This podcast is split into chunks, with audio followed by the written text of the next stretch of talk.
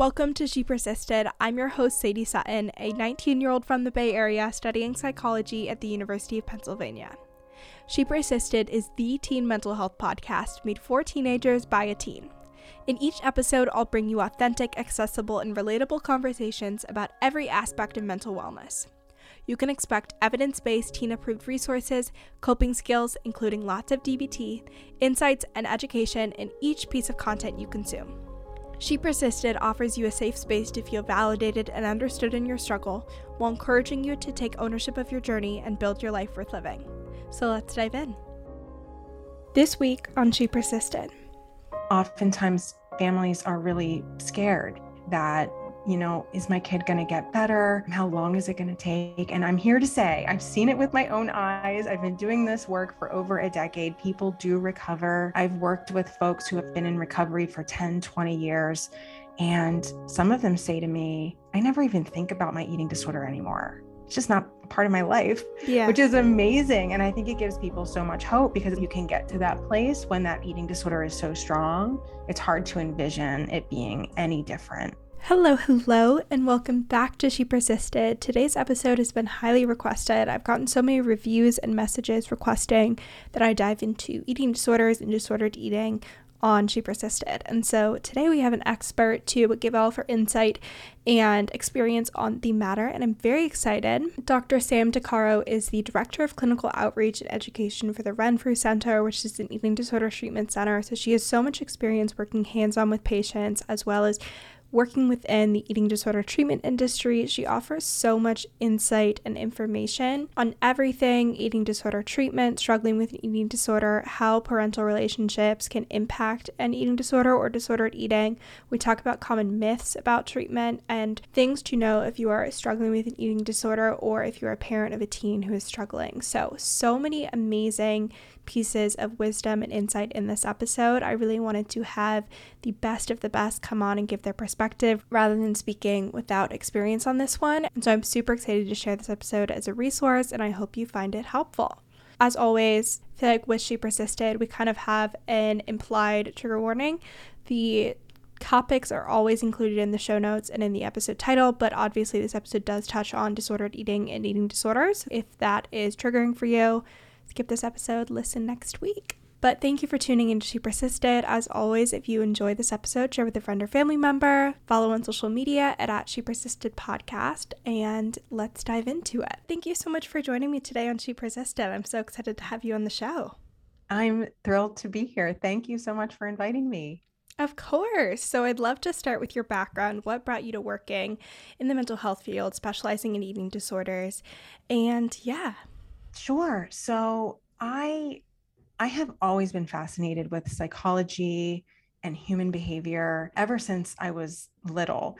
And so it was just a subject that had always interested me. And when I went on to grad school and to get my master's and my doctorate, I ended up doing internships with substance use. I also did internships working with children who had experienced trauma. And when it came time for me to choose a postdoctoral residency, I found this residency at Renfrew, and I knew that they worked with eating disorders.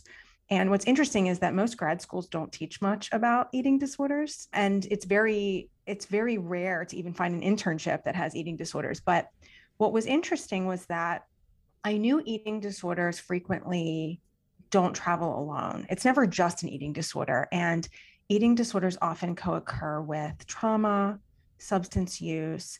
And so I was coming with this experience of, you know, w- with that background, and I thought I could really contribute something to the eating disorder field. And then when I joined Renfrew and I started working with eating disorders, I just realized it was just such a great fit for me. And it incorporated everything that I had been learning about and working on.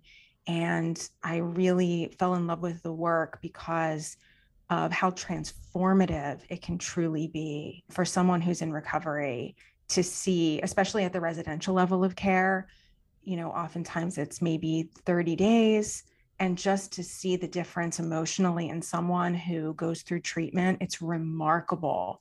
It's like their whole personality comes back and they uh, have this renewed sense of who they are and and what they want to do in life. And so it's just it's really a beautiful thing to see. And i've stayed working in eating disorders ever since. I love it. It's it's so inspiring to hear you talk about that shift and having seen so many people go through that i'm sure that brings so much hope for both teens that are struggling and parents that also have a teen that's struggling and and are navigating that as we speak. Right exactly. I think oftentimes families are really scared that you know is my kid going to get better? How long is it going to take? And i'm here to say i've seen it with my own eyes. I've been doing this work for over a decade. People do recover. I've worked with folks who have been in recovery for 10 20 years and some of them say to me you know what? I never even think about my eating disorder anymore.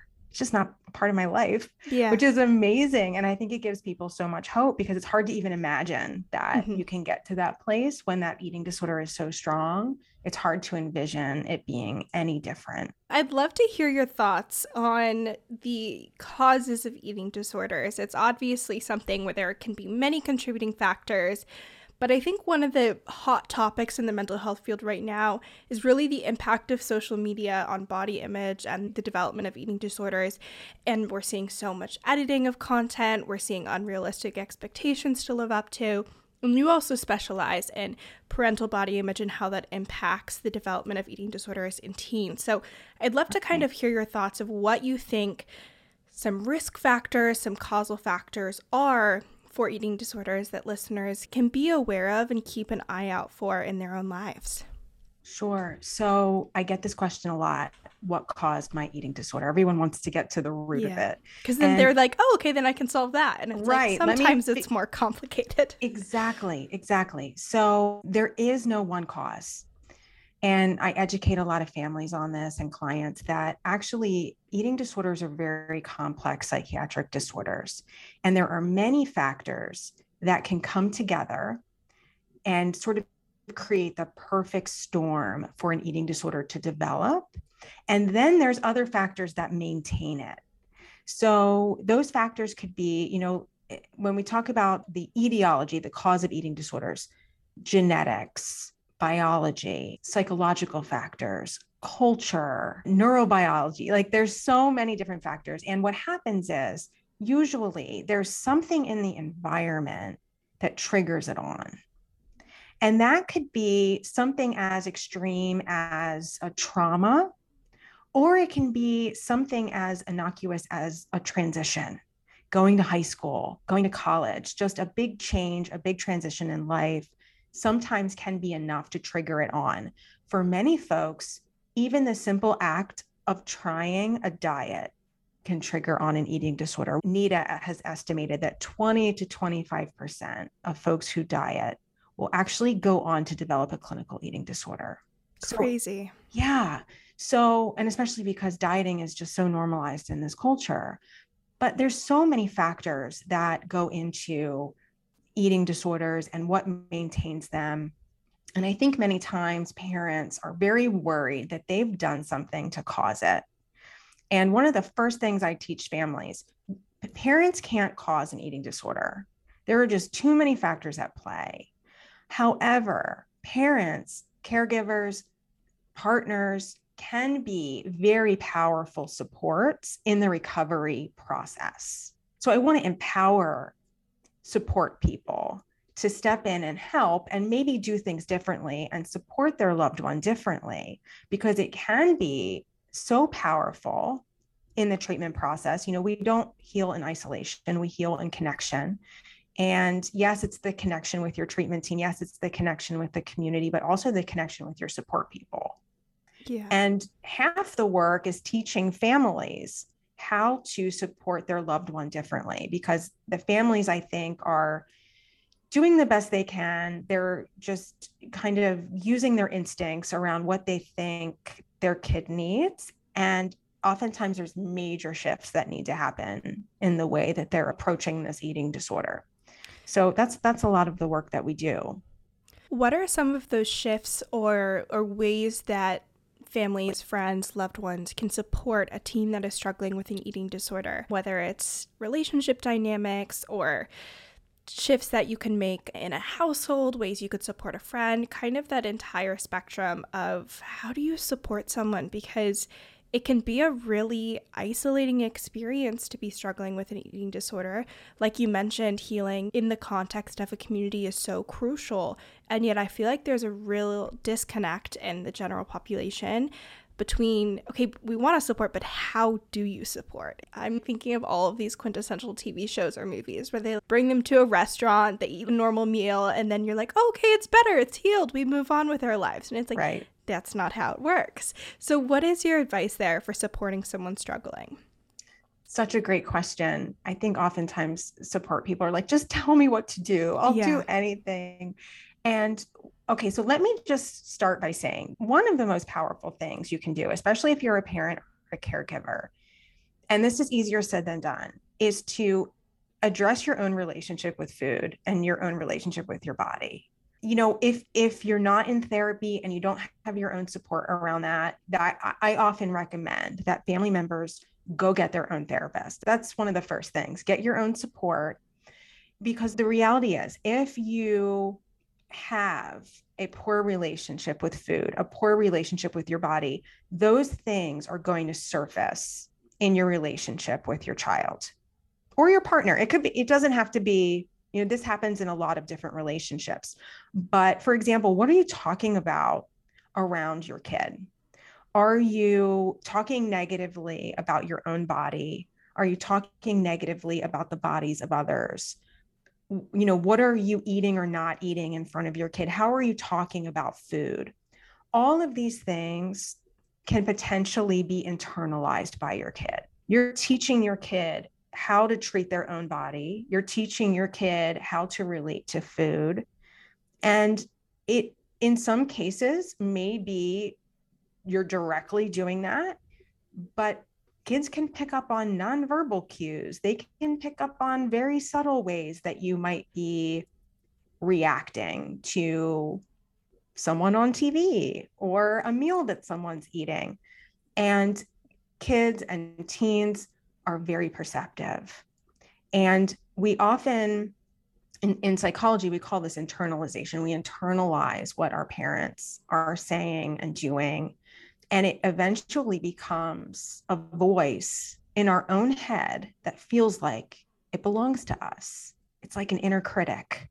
Mm-hmm. And in therapy, it's interesting because when my clients have a really strong inner critic, sometimes we just have to take a pause and say, Who does that sound like? Does that voice remind you of anyone?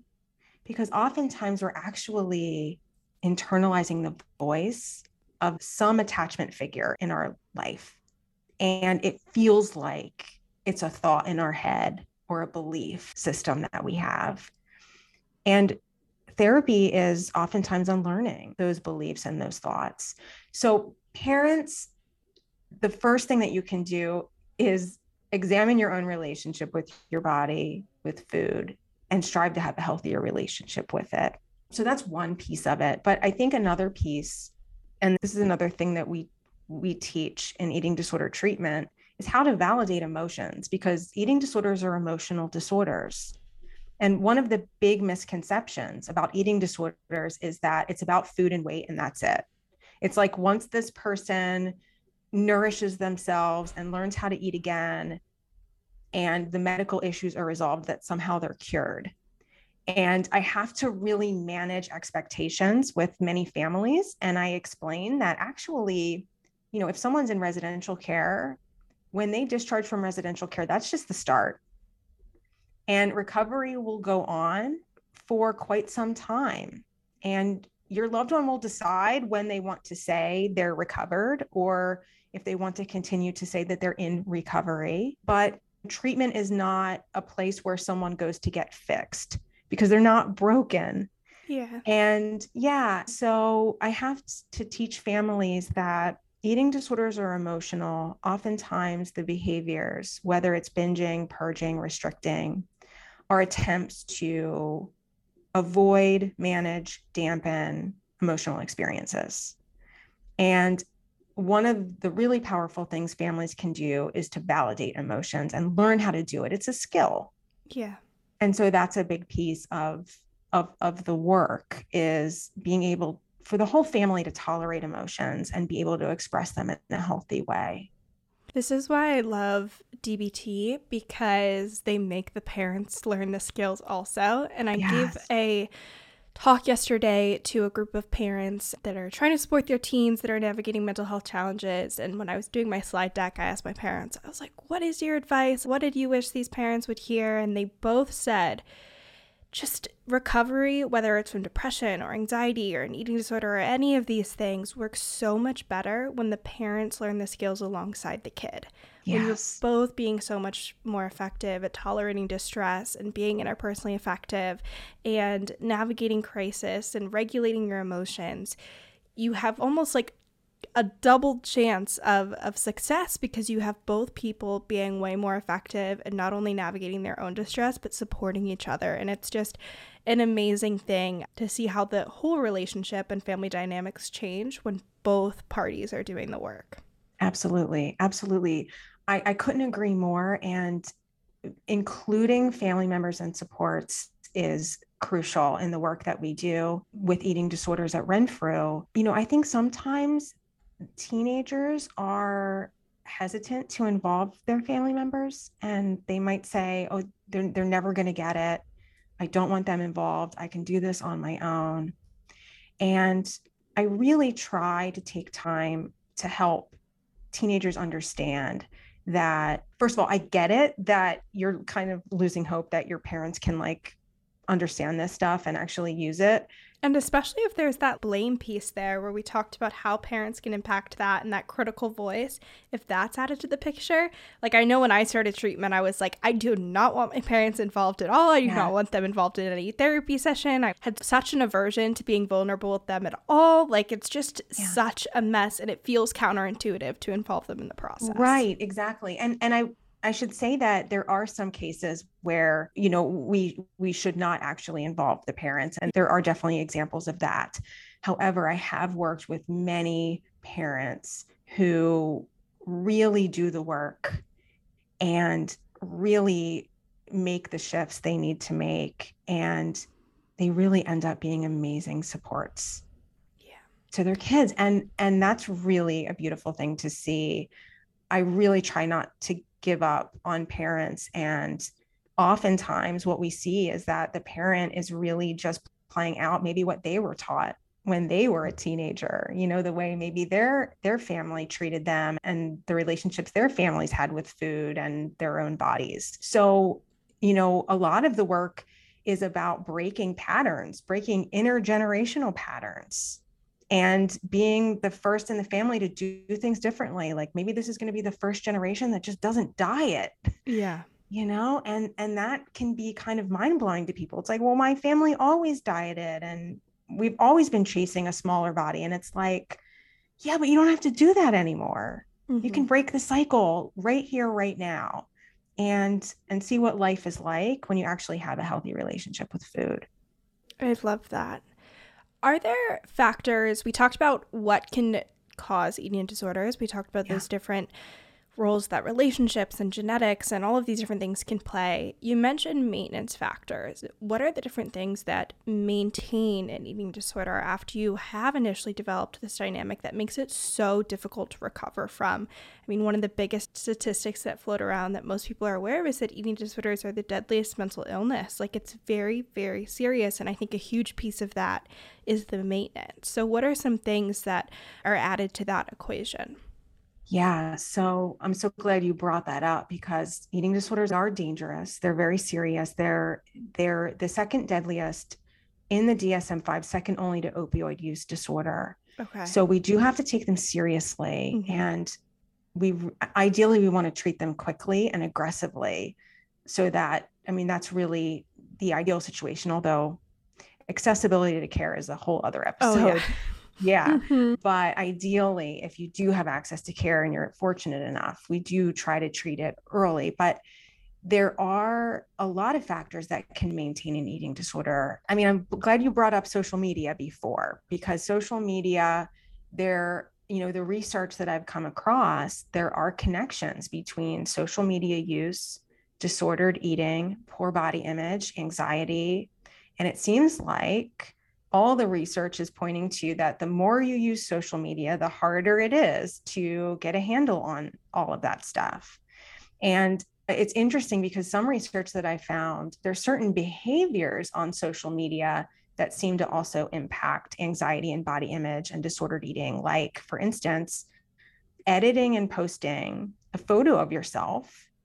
What they found was in certain studies that subjects experienced increased issues with their body and increased anxiety when they did that. I think also comparing yourself on social media, you know, folks who are already kind of prone to comparing themselves, social media is a really hard place to be if you're someone who is just sort of wired to compare yourself. One of the things that I talk about in my trainings and in eating disorder treatment is how important social media literacy is and media literacy in general, because we have to be first aware of what we're doing. We need to take a pause and make more informed choices around who we're following, what we're liking, what we're actually doing on social media, and create boundaries around it if need be.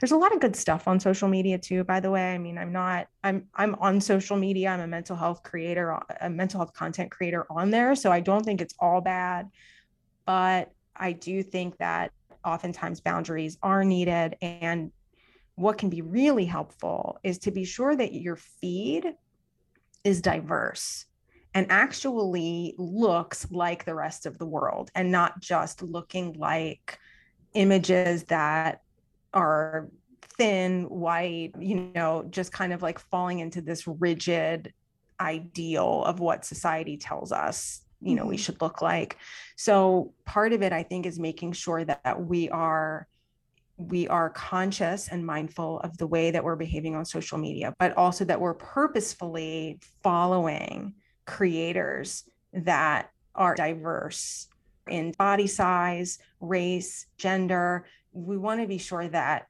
what we're looking at on social media actually reflects the world around us and yeah. not just this you know very small section of the population. That's huge. And I think it's something very reasonable, a very good shift to make in your feed. And you you can be a critical consumer. I feel like with social media we're like, oh, it happens to us. But the algorithm is really good at picking up on what you don't want to interact with. And it's right. really good at increasing images or videos or whatever it is that you're giving more attention to, especially TikTok. So if you are yes. increasing engagement with content that boosts your mood and makes you feel good and again is reflecting those values you just mentioned, that shift can take place really quickly and the algorithm will just get better and better and better at making social media a quote unquote happier place to be in.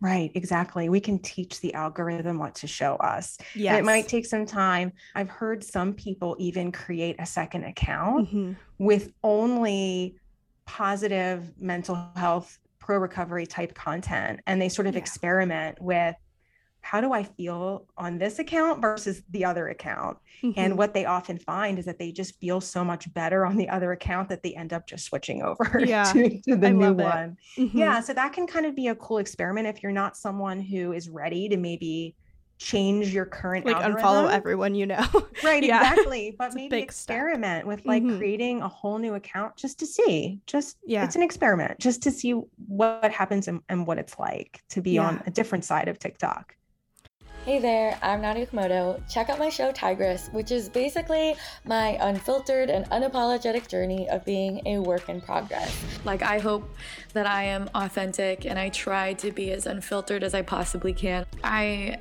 am so passionate about what I do from talking about periods to wanting to build community around the cause to loving the business that I'm working on.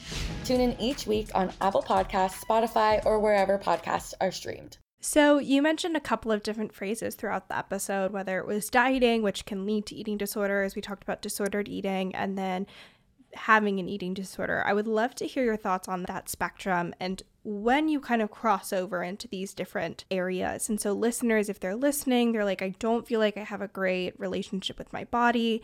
I don't really know where I lie on that spectrum, but how can people be aware of when the idea of dieting becomes unhealthy or the disordered eating becomes more serious and when to ask for help, look for support?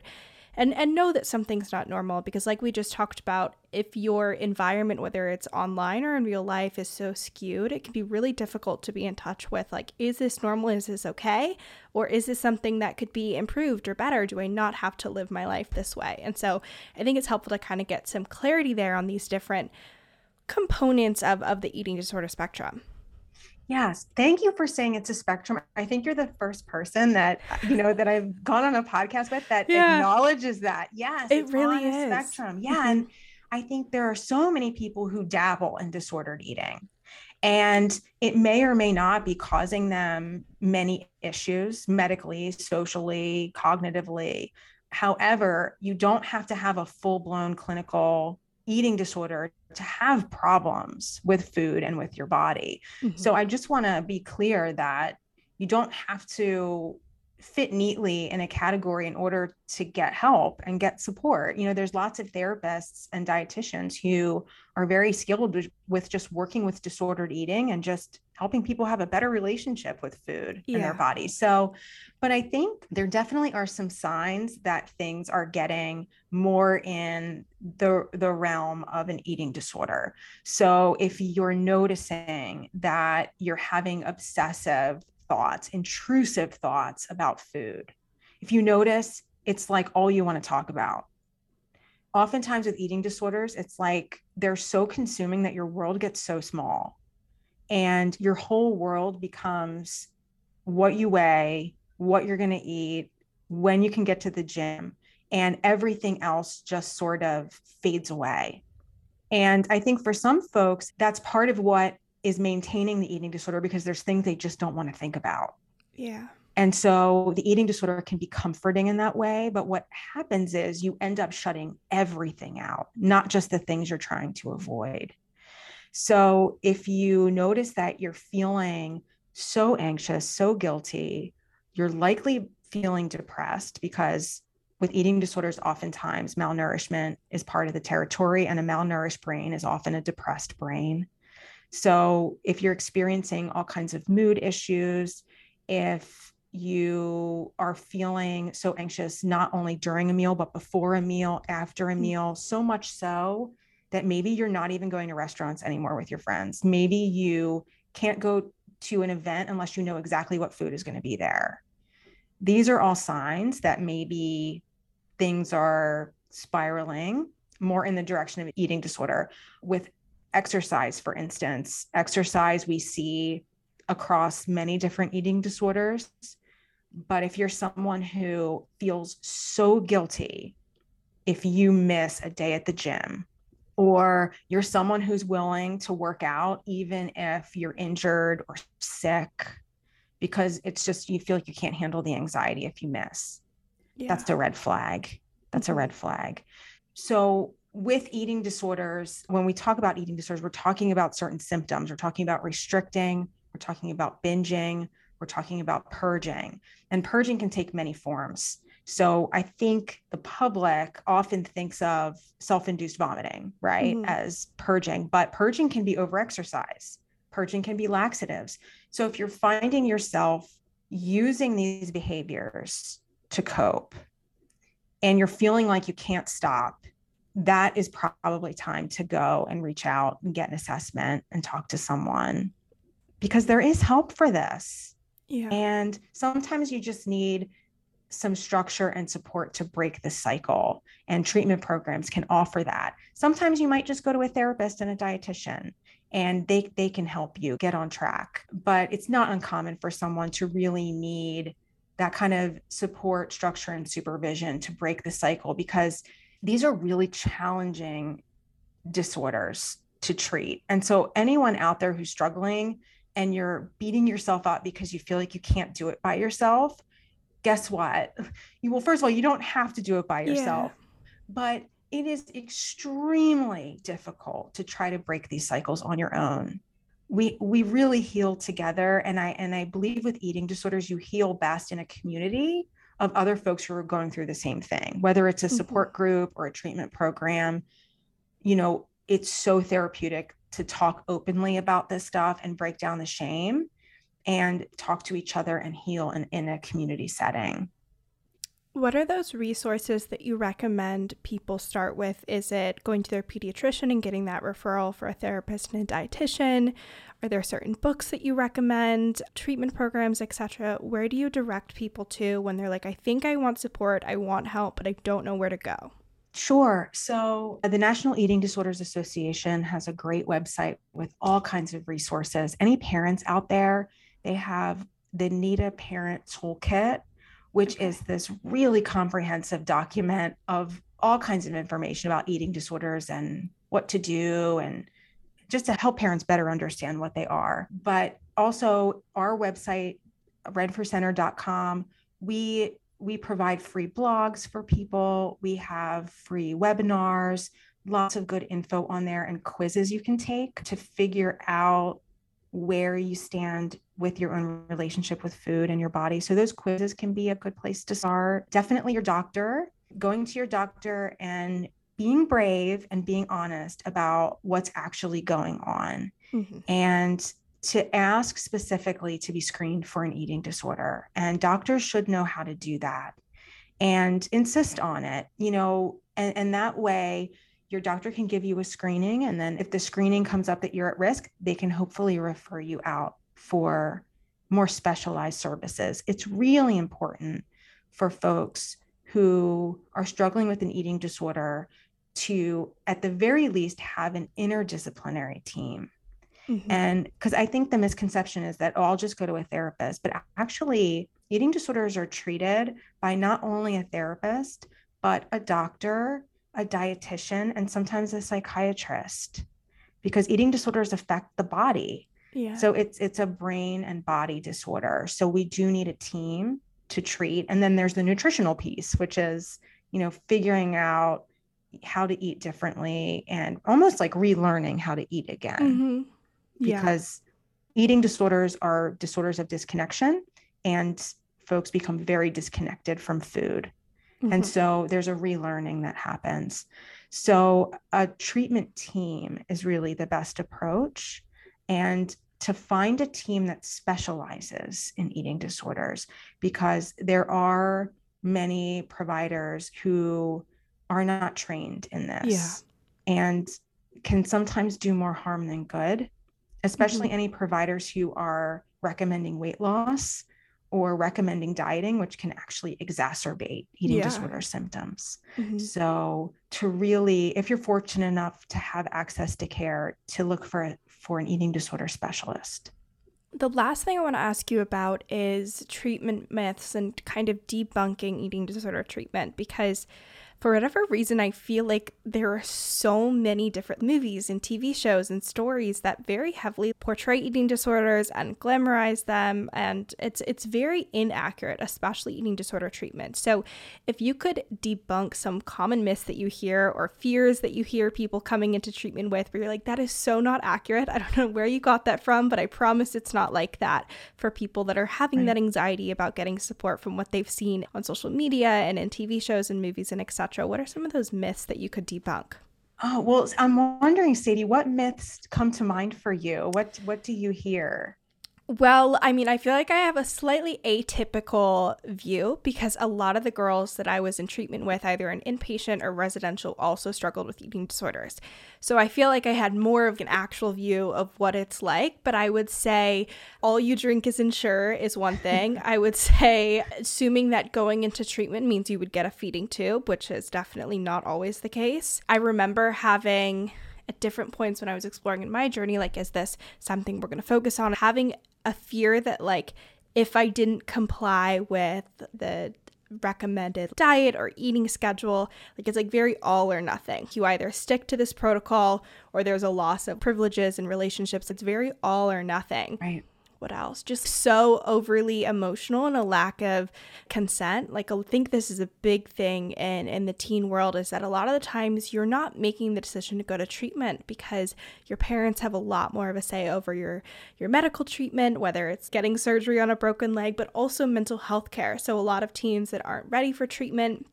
So I think having that piece of going into eating disorder treatment, but at the beginning not wanting to take that step. And then I think there's just so much glamorization of different eating disorder behaviors, whether it's purging into a box or all of mm-hmm. these things that you see in shows where you're like, what is happening here? But those are the ones that come to mind. Yeah. So this is such a great question. So let's start with the Ensures. So for folks out there who are listening, Ensures are essentially supplements mm-hmm. that come in different flavors that that folks can have in eating disorder treatment. First, I want anyone out there listening to know that treatment should not be about forcing people to do anything.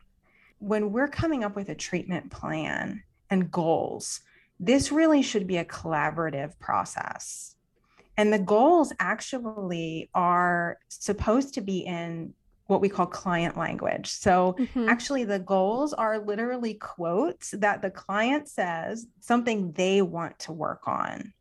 Yeah. And so, I want everyone to know that yes, you have a treatment team, but you're part of that team and you're part of creating your treatment plan. So, and actually, every week or every month, depending on what level of care you're in, you're actually signing off on that treatment plan and agreeing that these are the goals that you want to work on.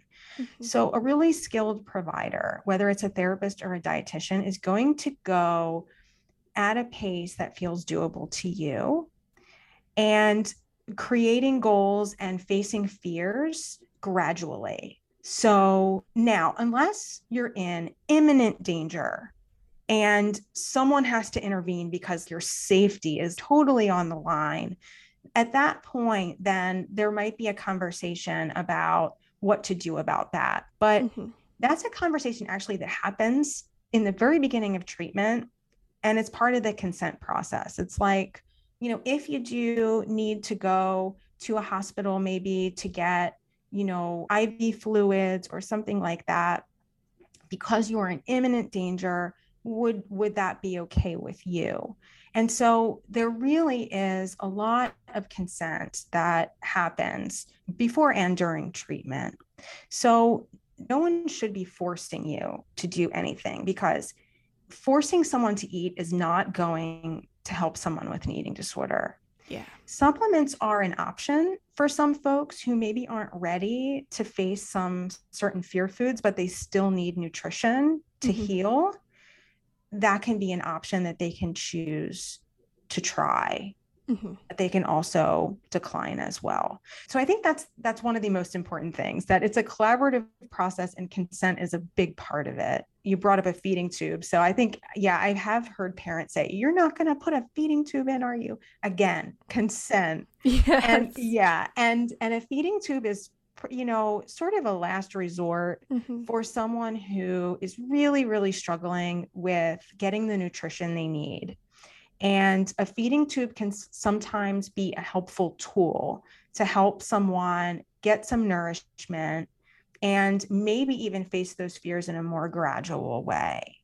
And we will not place a feeding tube or a provider should not place a feeding tube unless all parties involved are on board with it and fully yeah. consent to it. So the folks I've worked with who have needed a feeding tube through the years, they did want it and found it helpful. So, any intervention in eating disorder treatment, ideally, we want the client to consent to it and understand why this tool, why this intervention is going to be helpful. And then mm-hmm. it's something that they're on board with. So, yeah, I, I think that hopefully when you are in any kind of treatment, whether it's for eating disorders or another mental health issue, that you do feel like your therapist and your treatment team are working with you and working at a pace that feels comfortable to you. And it's really about gradually building up confidence and gradually facing fears so that you're at the point where you're ready for that next challenge. Mm-hmm.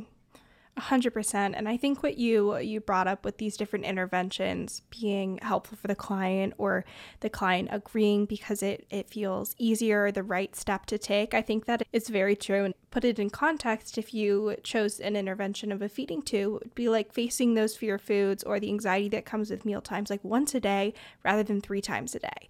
And so it makes sense why these are different things that are worked into treatment protocols and yeah, I, I definitely love what you shared there. I think it's very helpful to keep in mind if you're navigating the treatment world. Right. And I, I often remind clients that if you're not agreeing with the treatment plan, you know, it's okay if you decide to go to a different treatment provider or a different therapist or a different dietitian. And I think it's important for folks to understand that there's more than one road to recovery. Yeah. And certain treatment models and certain programs just might not be a good fit. And that's okay. And I think what's important is that you find a treatment model and a team that feels like it's a good fit for you mm-hmm. and it's aligned with what you want to accomplish. So there are many, many roads to recovery. You know, you talked about DBT. There are so many different modalities. And I think it is important to learn about a little bit about each one so that you can decide which one you'd like to try and then mm-hmm. find a provider that specializes in that. I love that. And I think that is very, again, a very reasonable and realistic thing to explore in your journey. And you mentioned resources to get information on those. If people want to continue to consume your content and follow along or work with you, where can they find your information? Yeah, so uh, renfrewcenter.com is a great place to start. And a really easy number to remember is 1 800 Renfrew, which will take you right to our program information specialists. I'm the director of clinical outreach and education at Renfrew. So I put out a lot of free mental health content and I do free support groups. You can find me on TikTok.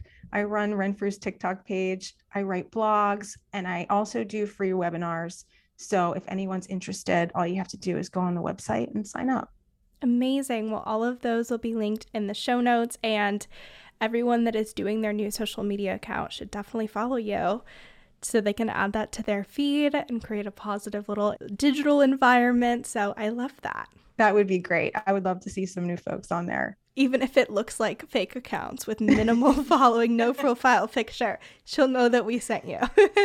All are welcome. Yeah. I love it. Well, thank you so much for joining me. I'm so glad we got to do this, and I know this is going to help so many people. Well, thanks so much for having me. It was wonderful to talk about this with you. Thank you so much for listening to this week's episode of She Persisted. If you enjoyed, make sure to share with a friend or family member. It really helps out the podcast.